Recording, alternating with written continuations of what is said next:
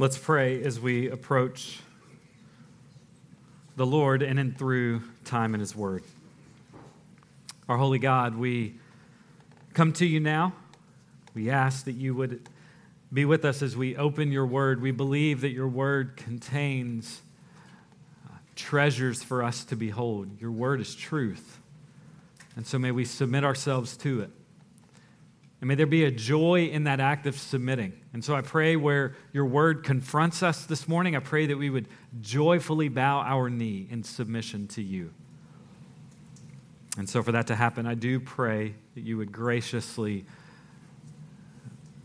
guide my thoughts.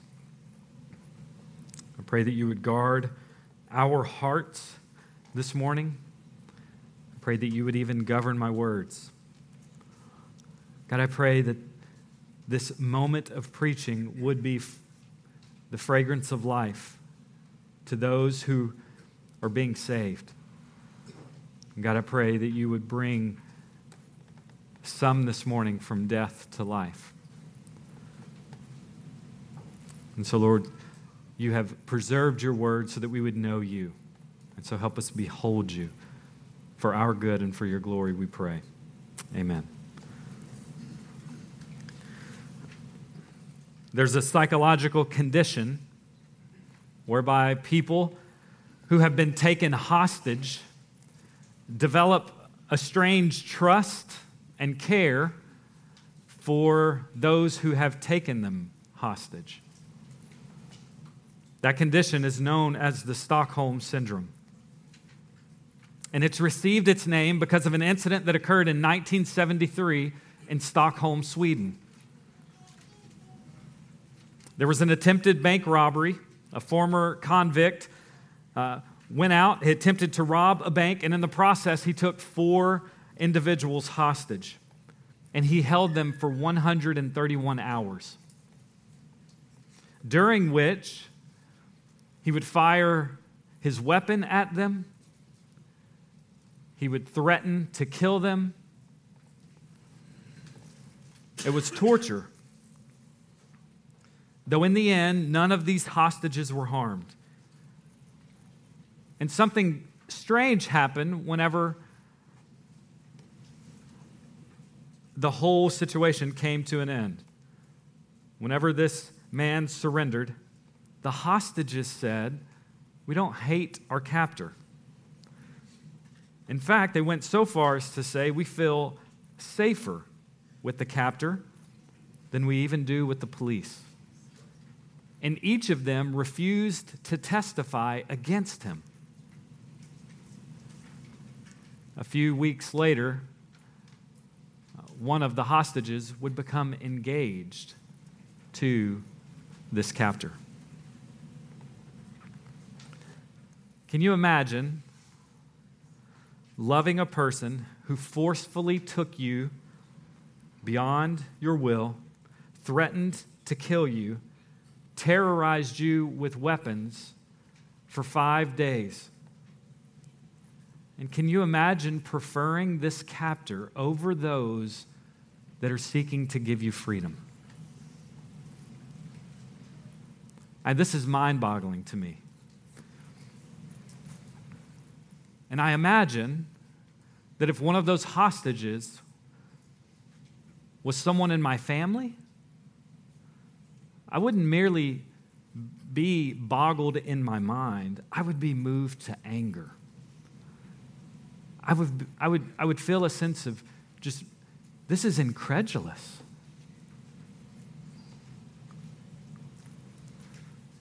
Well, in our letter in Galatians this morning, this is sort of the scenario that we've walked into. Paul, who has a genuine love and a startling concern for these Galatian believers is writing to address their spiritual Stockholm syndrome. To be clear, Paul never called it that. But these Galatian Christians who had once been spiritually oppressed, they had been enslaved to false religions and gods. After Jesus had set them free, now they want to go back to their slavery.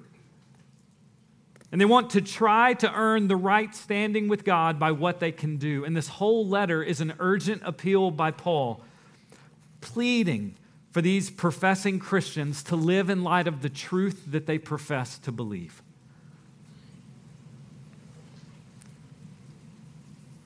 And if they do not, they will be led astray from God altogether. I just want to be clear that the message throughout this, this letter is not theological nitpicking. Paul's not looking at this church and these believers and saying, oh, it's not wrong in what you're doing. I just prefer that you would do it differently. No. This isn't a war of words. The essence of the Christian faith is at stake. Life with God Himself is at stake. And so Paul uses this letter to take aim at these errors that the, that the false teachers were spreading. Those errors, those lies, were namely around two things Paul's legitimacy as someone to be listened to and trusted, and then the other is that faith alone wasn't enough to make one an heir to the promises, to the inheritance that God has promised to his people.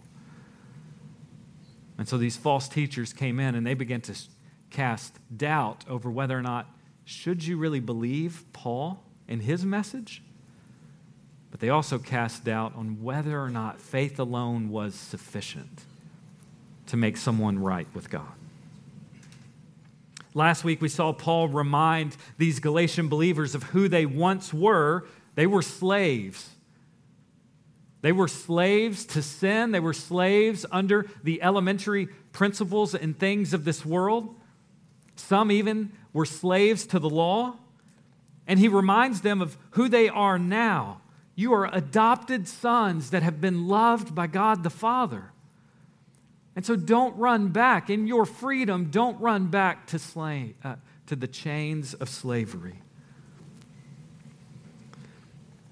This morning, we're given a unique view into the tender hearted love and compassion that Paul the pastor has for this people. All of these theological arguments have flown. It would be easy for us to perhaps say, man, Paul is just insistent on right doctrine, sound belief, the truth.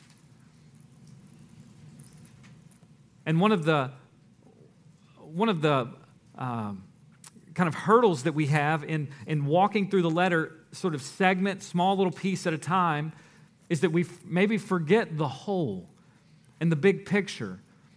And so, what's clear from our passage today is that all of these tight arguments that Paul has been presenting, they're not devoid of compassion and truth. In fact, they spring from compassion and truth.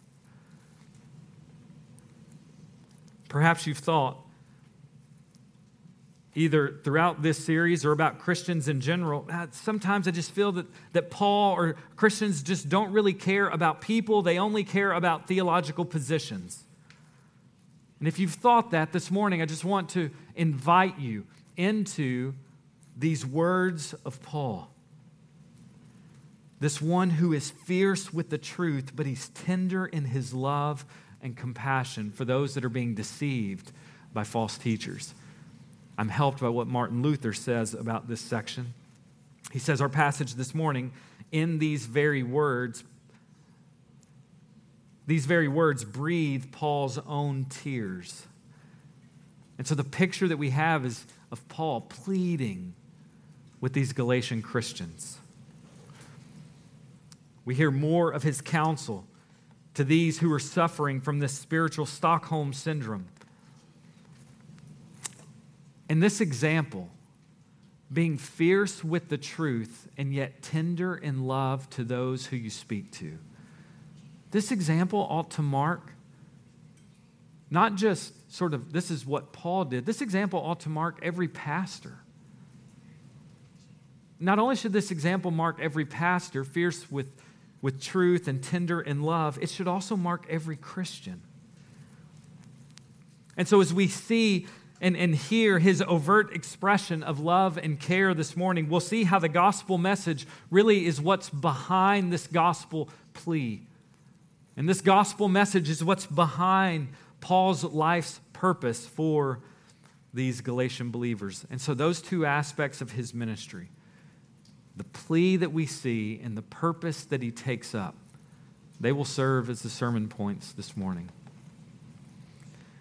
And unlike most weeks throughout the letter of Galatians, what we'll find in the letter of Galatians is that Paul is presenting this tight theological argument, which he's trying to convince these Galatian Christians don't be deceived by false teaching, stand true, stand firm in the truth.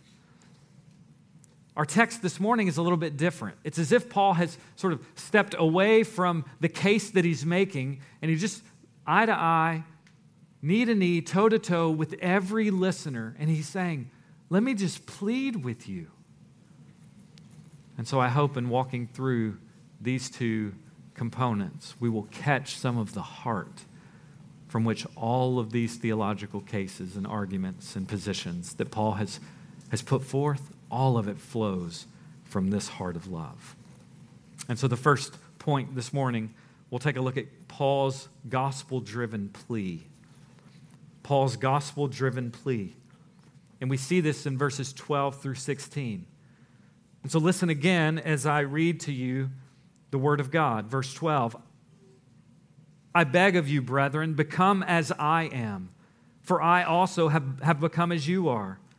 You have done me no wrong, but you know that it was because of a body illness that I preached the gospel to you the first time. And that which was a trial to you in my bodily condition, you did not despise or loathe, but you received me as an angel of God, as Christ Jesus himself. Where then is the sense of blessing you had? For I bear witness that if possible, you would have plucked out your eyes and given them to me. So have I become your enemy by telling you the truth? This section drips with warmth and affection and care and love. I mean, just even the, the addressing of them specifically as brothers, brethren. It's a, it's a, it has, it carries with it a note of warmth and affection. I beseech you, I beg of you. I mean, Paul is laboring for their good. He is earnestly pleading with these Galatian Christians do not be led astray. My sanctified imagination, I just even think Paul's writing, maybe even with tears in his eyes, longing to see these believers stand firm in the truth. He longs for their growth, he's working for their good, he's jealous for their well being.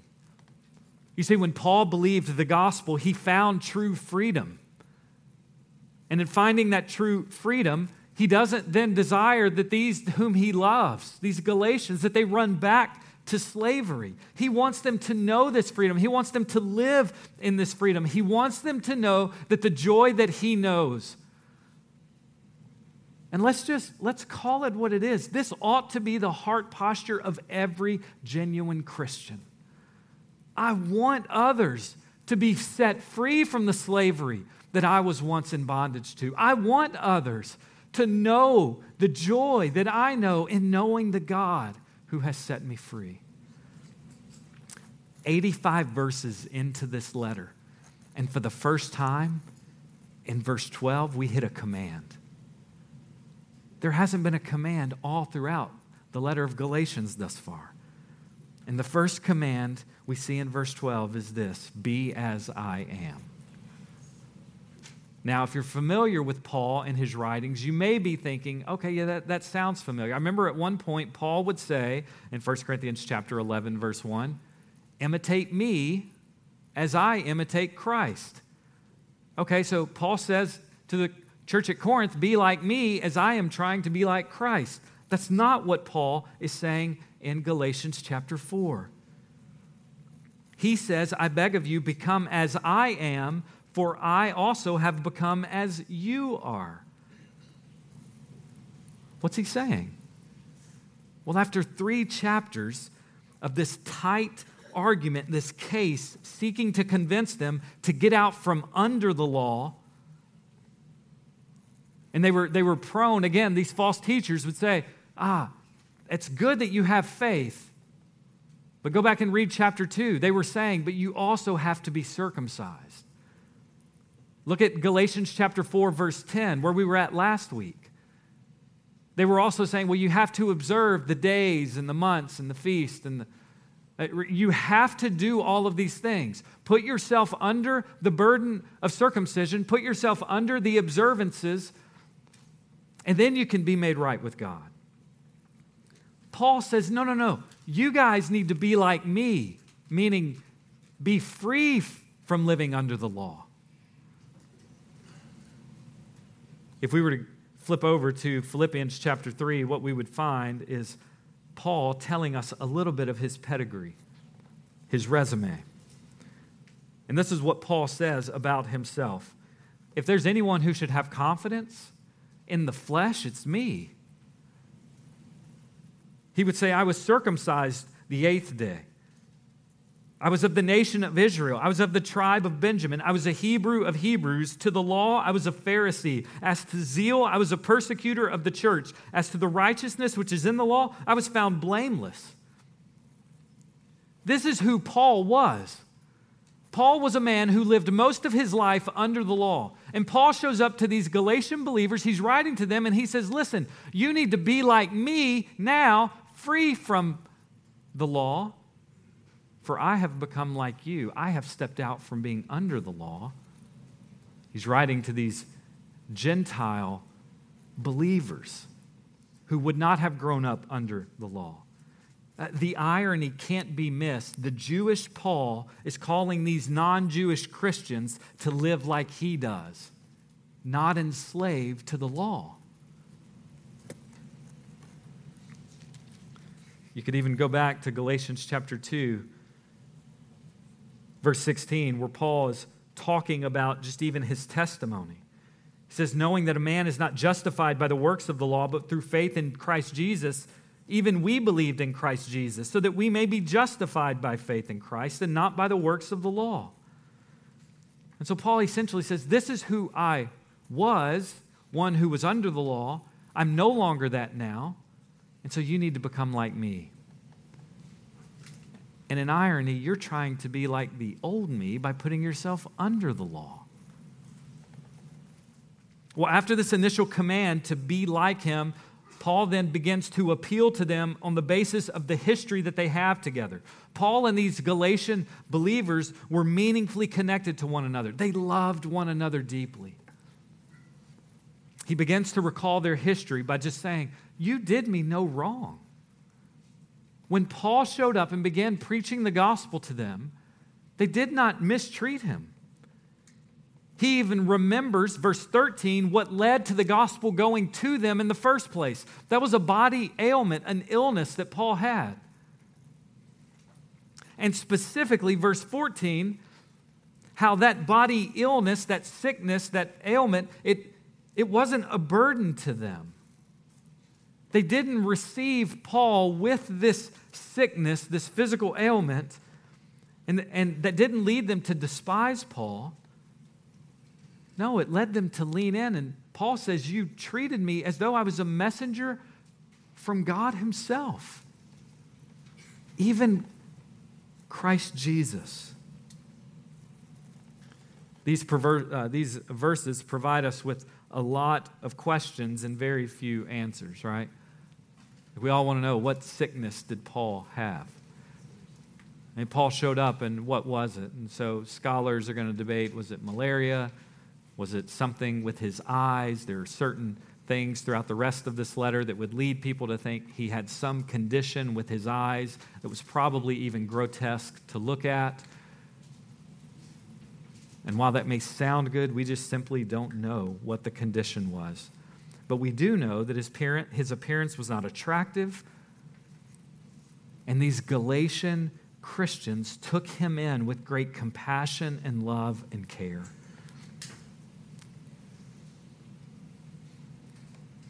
And we begin to look at the letter of Galatians as a whole, what we begin to find is some of what these false teachers were seeming, what they seemed to be preaching and declaring. And so it seems that these false teachers were pointing to Paul's weaknesses.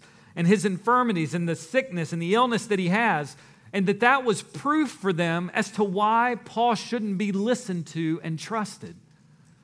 Uh, they were saying, You don't want to follow a guy who's showing up saying, I have a message about divinity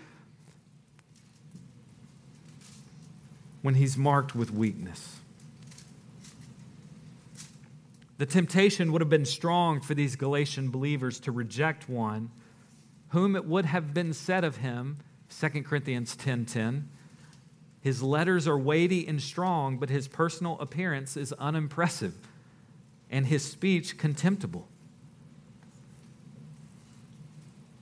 I mean, so the picture that you have is that this frail, sickly guy shows up and what would have been common in that day is sort of to discard him and to not listen to his message because of this condition.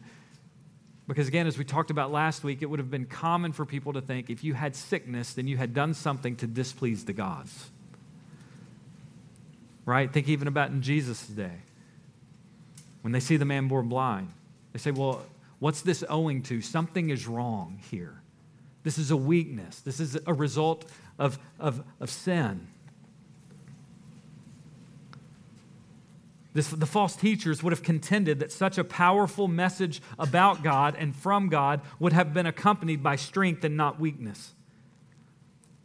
And to their credit, these Galatian Christians did not shut Paul out. They didn't, they didn't write him off. They didn't ignore his message. In fact, they heard the good news of how Jesus lived a perfect life, how he died a substitutionary death in the place of sinners on the cross, and how on the third day he rose bodily from the grave. They heard that. And with all of the infirmities from which Paul would preach that, it wasn't Paul where the power resided, it was in the message. And as the message went forth, God was gracious to bring life to dead hearts.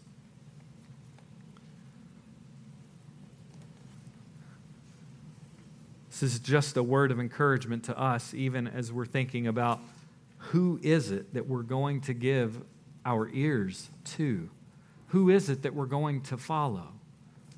It would be easy for us to begin to make worldly standards be sort of the top of the list. If we're going to follow and we're going to buy into the message that this guy is preaching, then we want this guy to be this. And it's just a good word for us to remember that when handling truth and discerning who it is that we're listening to, should be less of an emphasis on appearance, even style, and all of the weight should rest in content. We want to follow those that will hold out the truth. And, and I hope you even caught the encouragement when Paul is speaking about his weakness. Verse 13, but you know that it was because of a body illness that I preached the gospel to you the first time. Paul's sickness, his limitation, his weakness, that was not a liability for the spread of the gospel. No, Paul seems to say it was the exact opposite it was the impetus for the spread of the gospel. Whether, whether Paul was in Galatia, the, this region, and, and he got sick, and so he had to stay longer, and that afforded him more opportunities to preach, or whether he wasn't even headed to Galatia, but he got sick and had to stop in Galatia, which, whichever it was, Paul's weakness that manifested itself in sickness was the pathway by which Christ's strength and the gospel would be made known. I mean, I just think about this. I think about when, when sickness hits me. When sickness hits me, I don't think about anybody else but me. And that's, I'm not proud of that, just for the record. My whole world caves in. I mean, one of the last thoughts, literally, in light of sickness or weakness or limitation is God, how might you how might you fan into flame the spread of the gospel through this illness? through this weakness. And I'm just challenged. I'm challenged in Paul's example. Paul talks about this throughout his writings. 2 Corinthians chapter 12 is one of these places. He talks about in verses 7 through 10 having this thorn of the flesh. He's begged God, verse 8, to, to take this thorn. And God says in verse 9, He has said to me, My grace is sufficient for you, for power is perfected in weakness. Most gladly, therefore, I will rather boast about my weaknesses so that the power of Christ may dwell in me. And that leads Paul to say, Therefore, I'm well content with weaknesses, with insults, with distresses, with persecutions, with difficulties for Christ's sake. For when I am weak, then I am strong. I just want you to know you may feel like this morning, I would love to be more obedient and do more for the Lord, but I have this condition. I have this illness. I have this problem. I just want you to know that your problem or illness or condition, it's not bigger than the power of God which is at work through you. It's not. God has always chosen to display his strength in and through the weaknesses of his people. And so, Covenant Life Church, I just want to remind you that God desires to use every bit of your life, every moment of your life for his glory and for the good of others. And so, the word for each of us in seasons of health or in seasons of sickness, keep being faithful. Keep being faithful to holding out gospel truth. And just be joyfully surprised at how the Lord may see fit to move in the likeness of a weakness like yours. Perhaps your weaknesses and your illnesses will provide you opportunities that strength and health could never afford. Faithfulness, brothers and sisters. Let's be faithful. This personal plea then crescendos in verses 15 and 16. I mean, after just saying, This is how we began. Verse 15, he then says, but something has changed. The affection, the reception, the warmth, it's now given way to, to something else. In light of the good that you guys have done me at the beginning, why have these things changed? Where is that blessedness, that sense of happiness and joy that you once had? And Paul even says you would have been, you would have been willing to gouge out your own eyes and to give them to me. And again, some people would say, oh, so this was clear that there was an, an eye issue that Paul had, and these Galatian believers are saying, we would help you. Or others would say, this just is an, is an indication of the extravagant love and the deep affection that these Galatians felt towards Paul. Either way, something has shifted. Something has relocated Paul in their minds from being one sent of God to now an enemy. And he tells us, Paul tells us, what has made that relocation in their minds. And it's the fact that Paul insisted on telling them the truth. He told them the truth. And again, it just serves our hearts to remember this this morning. People will love it when you tell them what they want to hear. But what they need is for you to tell them what they need to hear. People love it when you tell them what they want to hear. But their greatest need is to tell them what they need to hear. And the affection and the warmth and the care and the love that this section is just drenched in, don't divorce that from this call to I have to tell truth. No, we do speak truth, but we speak it in love. And so, again, I'm, I'm looking, and this just helps us understand what was happening in the context. And as, as I step out of this context and I just think, what is the application then for us? I believe the application for us as a church is covenant life. What do we want to be? Do we want to be popular or do we want to be faithful? And before we can answer that at a macro level, I think I need to ask you, Christian, what is it that you want to be? Do you want to be popular in your halls at school? Do you want to be popular at the office at work? Do you want to be popular on your street where everybody loves you? Or are you more concerned about being faithful? Are you willing to tell people in love what they need to hear? And Paul's example is meant to serve our hearts this morning. And Paul even stated this in Galatians 1, verse 10. If I'm trying to win the approval of man, then I'm not a servant of Christ. I can't. I can't be.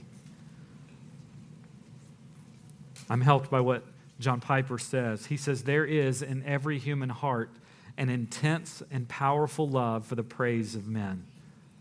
Just as naturally as apples fall downward, humans gravitate towards ideas and actions that would make them look great, and they resist anything that would make them look small.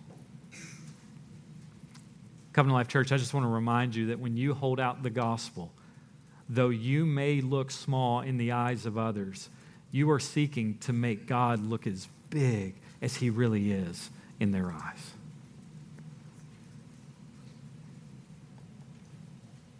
That is a loss, humanly speaking, for someone to think less of me so that they would think more of God. That is a loss that is worth making every time. And so, Galatians 4 12 through 16, it's this clear plea, this affection dripping love that Paul is pleading with these believers. Remember who we were. Remember how it started. What's changed?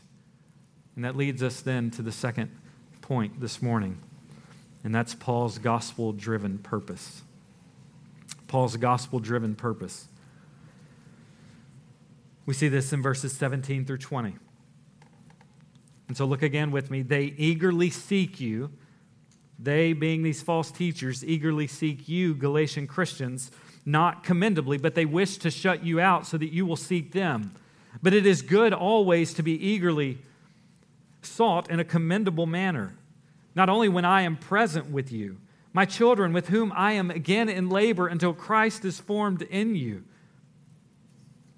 But I could wish to be present with you now and to change my tone, for I am perplexed about you. And so, if, if, if, during this letter Paul has had his gaze fixed on these Galatian believers, in this section, 17 through 20, he diverts the gaze away from these believers to these false teachers. And he addresses them for a moment. The word there that they eagerly seek is the word that we, we get our word for jealous from. These false teachers were jealous that these Galatians uh, would follow them, that they would buy into this message. And they were jealous for these Galatians with the hopes of excluding them from fellowship with Paul and, and identifying with Paul's message. And so, what these false teachers showed up proclaiming, they showed up proclaiming that their message would include them in being a part of the true people of God. They were actually excluding them from being part of the true people of God. You see, the Bible is clear from cover to cover. The way that you and I get uh, become a part of the true people of God is not by doing uh, working our way, not by observing enough religious rules to get in. No, the, the way in which the way in which that happens of us, that we become a part of his people, is that we turn away from all of those efforts and we place our faith and our trust in the finished work of Christ alone. That's the only way that we're included in the people of God. And these false teachers showed up and said, No, no, no, there's some things you need to be doing if you're going to be in. And it's interesting in describing this in verse 17. They, these false teachers, are eager, they're jealous of you. but they're eager for you, not in a commendable way. I mean, this is the same Paul who would say, even if motives are wrong, but the gospel is being preached correctly, I can rejoice. And here Paul's saying, no, no, no, I can't rejoice in this. This is not commendable. Because they are, they are jealous for you, they're seeking you because they wish to shut you out. Contrary to what they're telling you, they are actually putting you outside of the people of God. You can't get in by doing what they're commending. But it's not just that. Verse 17 ends this way They are shutting you out so that you will seek them. And here it's as if we've hit the bottom of the why are these false teachers doing this? It's almost as if Paul has laid bare their motive here at this point. They desire to be praised. These false teachers desire to be honored. The word there, they make much of you. It's the, it's, it's, they flatter you. They puff you up. And so these false teachers show up and they flatter these Galatian Christians. Why? Not because they want their good, but because they want these Galatian Christians to attach themselves to, to them. They want the following. They want the fame, they want the reputation, and they're willing to use these Galatian Christians in order to get it. That is always a danger as you're even thinking about who is it that I follow. Don't follow those that are willing to use you so that you will give them your allegiance and loyalty.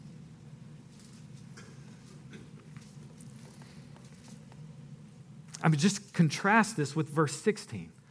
Paul says, I've become your enemy because I'm telling you the truth. And these people are not telling you the truth, and you're flocking to them. Paul says, I held the line by telling you what was real and what was true. Other teachers come in, they make much of you, they puff you up, they tickle your ears, but they do not care for you. It's pretty interesting. The pride of these false teachers appeals to the pride of these Galatian Christians. And what's absent when pride abounds all around is love. There's no love here. It's pride feeding pride. This is what flattery does.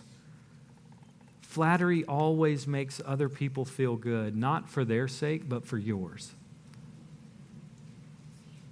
And that's what these false teachers are doing. They're flattering these believers, not for their good, not for the good of the believers. They're flattering these, these Galatian Christians so that they will receive the honor and the praise. These teachers were trying to draw these Galatians into a web of law.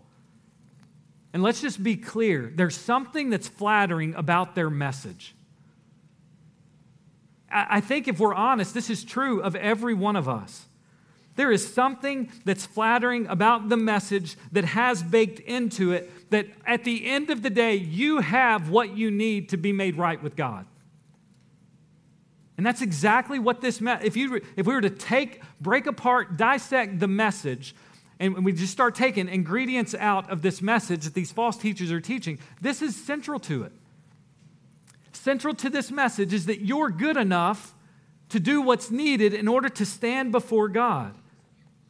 You're strong enough. You're enlightened, you're enlightened enough. You're not like those weak ones who've tried and failed. You have the power to change. And let's be honest, we all love to hear when people tell us how good we are. There's some self esteem that can be had with law keeping. And that's what these false teachers are appealing to. Works based salvation appeals to human pride. And the beauty of the true gospel, the true message of the Christian faith, the beauty of Jesus Christ is that he frees us from that. I mean, there's really not much self esteem that you can have in the gospel that Paul was preaching. Uh, there's nothing flattering in his word. Right, we want to we want to hear we want to talk about brokenness. We don't want to talk about sin.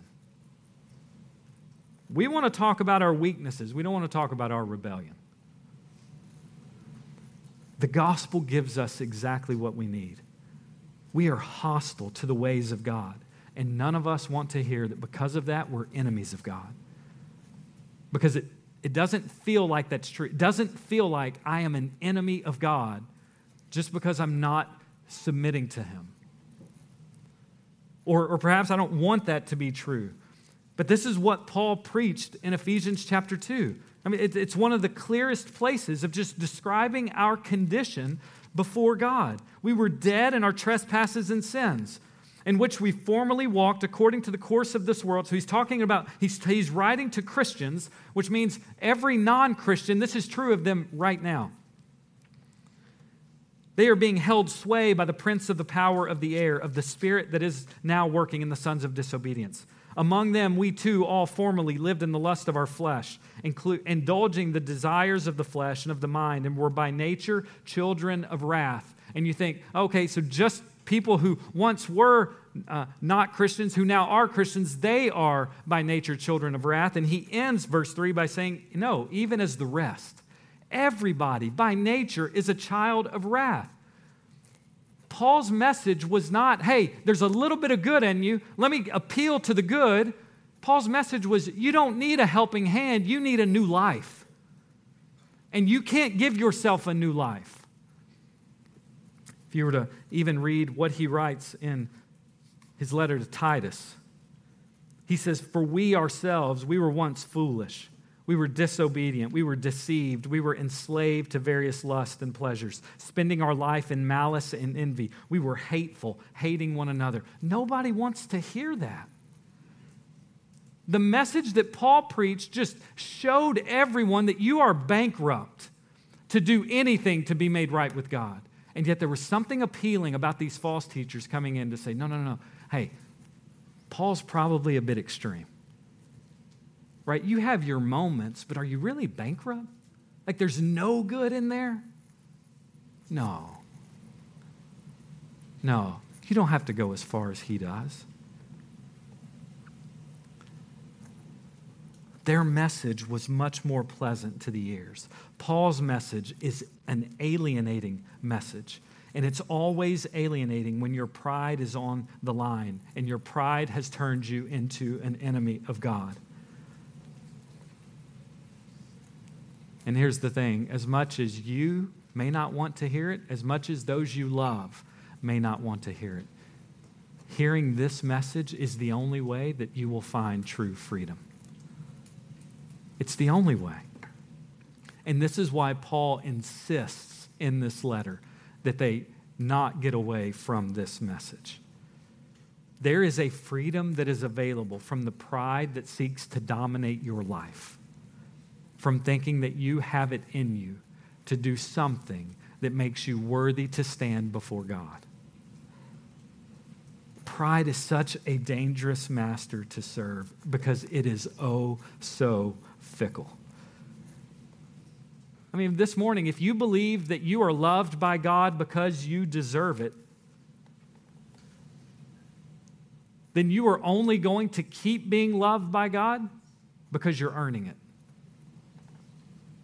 And you and I both know, based on our track records over the, the long haul, we, don't, we can't constantly do enough good to always earn it. And so, the good news of the Christian faith in this message of what Christ has done, what Paul is laboring that these Galatian believers know, the good news of the Christian faith is that you gain a love that you didn't earn. And if you've gained a love that you didn't earn, then the best news that you will hear today is that you then have a love that you can't lose. That's the beauty of the message of Christ. And that picture will not change tomorrow or the next day. It won't even change on the day that you breathe your last. You are known by this God and He has set His love on you. I mean, I just think what husband, what wife, what person doesn't like to be told, oh, honey, dear, friend, let me just count all of the ways that I love you. I mean, if I just think about this, I would love for people just to say, Justin, here is a long and specific list of why you are worthy of my love. To have someone make much of you because you deserve it, here's the problem. If it's because you deserve it, then you can lose it. What happens when things change? Well, when things change, then I long for a love that I really don't deserve. I long for a love that I couldn't have earned.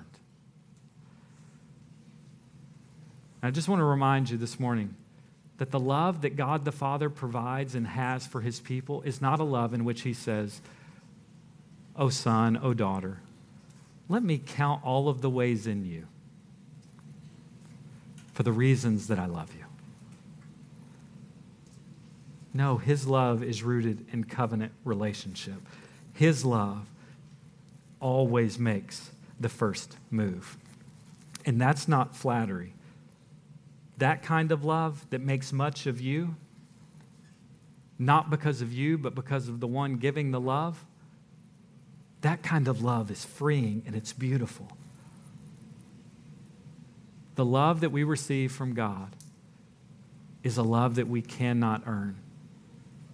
But praise be to God, if we have received it, it is a love that we cannot lose. And here's the thing the false teachers could not preach this message. They had to preach a message that was more enslaving. And they couldn't preach that message because they have never experienced that love. I wonder this morning if you've ever experienced that kind of love.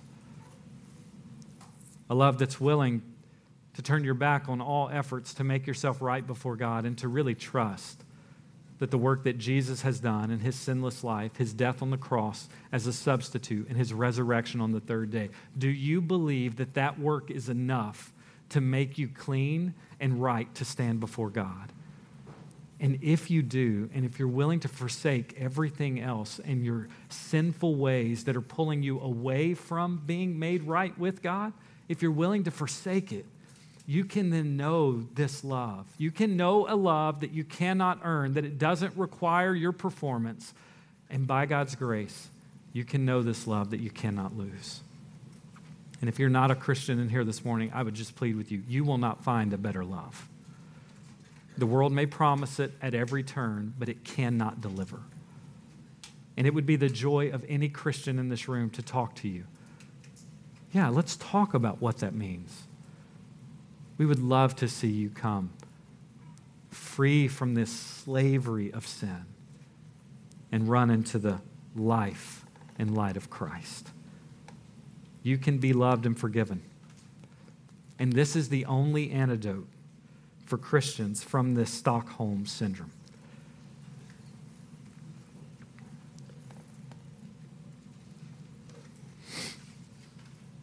And so, if you feel like you've wrecked your life this morning because of foolish decisions, I just want you to know He has a better life to give. And He, Jesus, is the perfect match for every unfulfilled longing that you have. He is the perfect fit for every piece of the broken heart that you carry this morning. He understands you and He moves towards you in grace and love.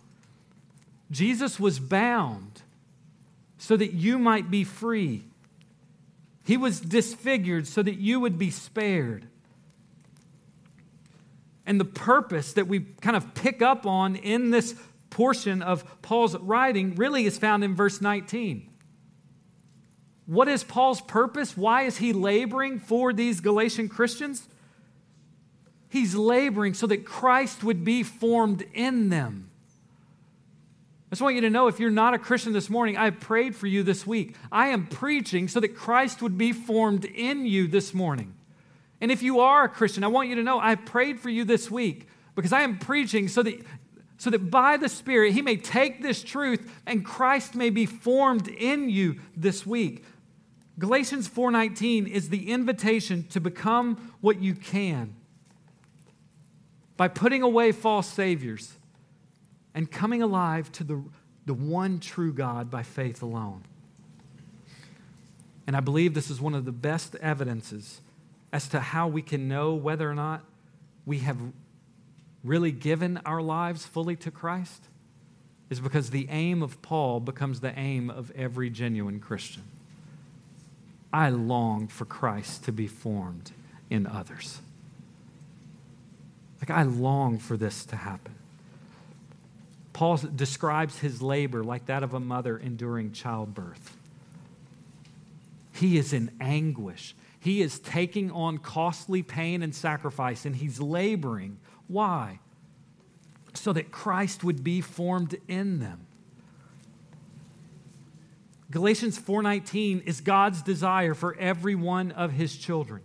And Galatians 4:19 is also God's gracious wrecking ball to every complacent status quo Christian who's willing to settle for just I'm just I'm showing up to church, I'm giving a little bit of money, I'm trying to be good.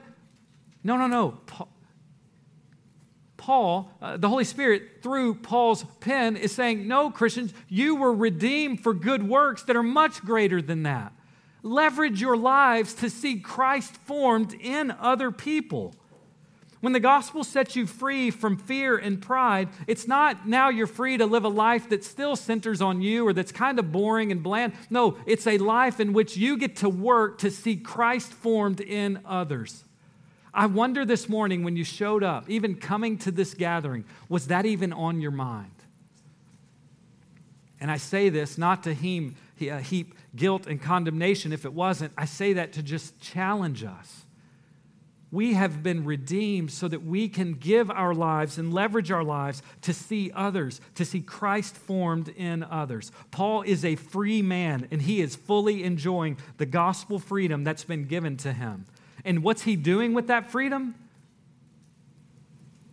He's pouring himself out in such a way that would bring anguish and pain to him so that it would bring Christ to others. I, don't know of a better way for us to live. And we know from all of Paul's writings that he believes that Christ being formed in them is the work that the Spirit does.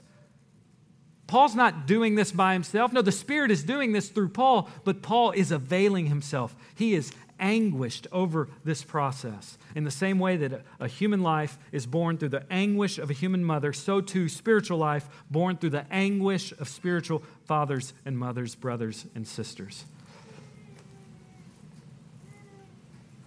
The gospel sets us free from choosing comfort over seeing Christ formed in others the gospel really doesn't merely just set us free from that. The gospel says it prepares us and equips us to take on anguish and pain, to see Christ formed in others.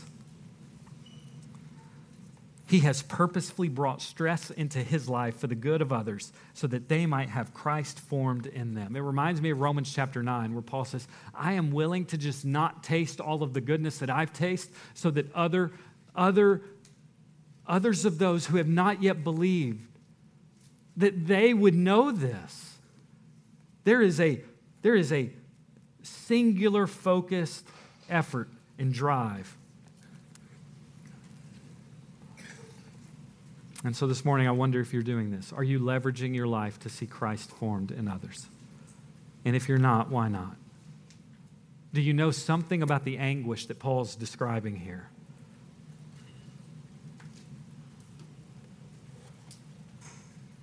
I just want you to know the gospel frees you from feeling like you need to protect yourself.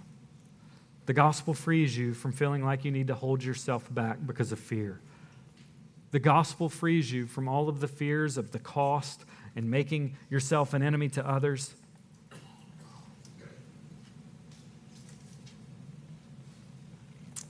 And so this morning, we have the privilege in the midst of this study through Galatians and our celebration about what it means to be made right with God by justified by faith alone, to stop and to look around and go, man, I long for others to have Christ formed in them. When we love our brothers and sisters, we long for them to know this freedom. And we grow in our love for them whenever they hold the gospel to us and we hold the gospel to them. We tell them the truth regardless of the cost. We delight in making much of them, and we do everything necessary to see Christ formed in them. This is what love looks like. And this is what I pray would mark Covenant Life Church for the days and the months and the years and the decades ahead until the Lord would tarry. And so let's pause and let's remember this gospel and let's delight in this gospel. And then let's ask the Lord to help our hearts be filled with love so that we can respond rightly to this gospel. Let's pray. God, would you make us a people who know how to plea? And would you make us a people whose lives are poured out for the purpose of seeing Christ formed in others? And so, God, I pray that in this moment of silence, you would make clear how we ought to respond for the good of others and for the glory of your name.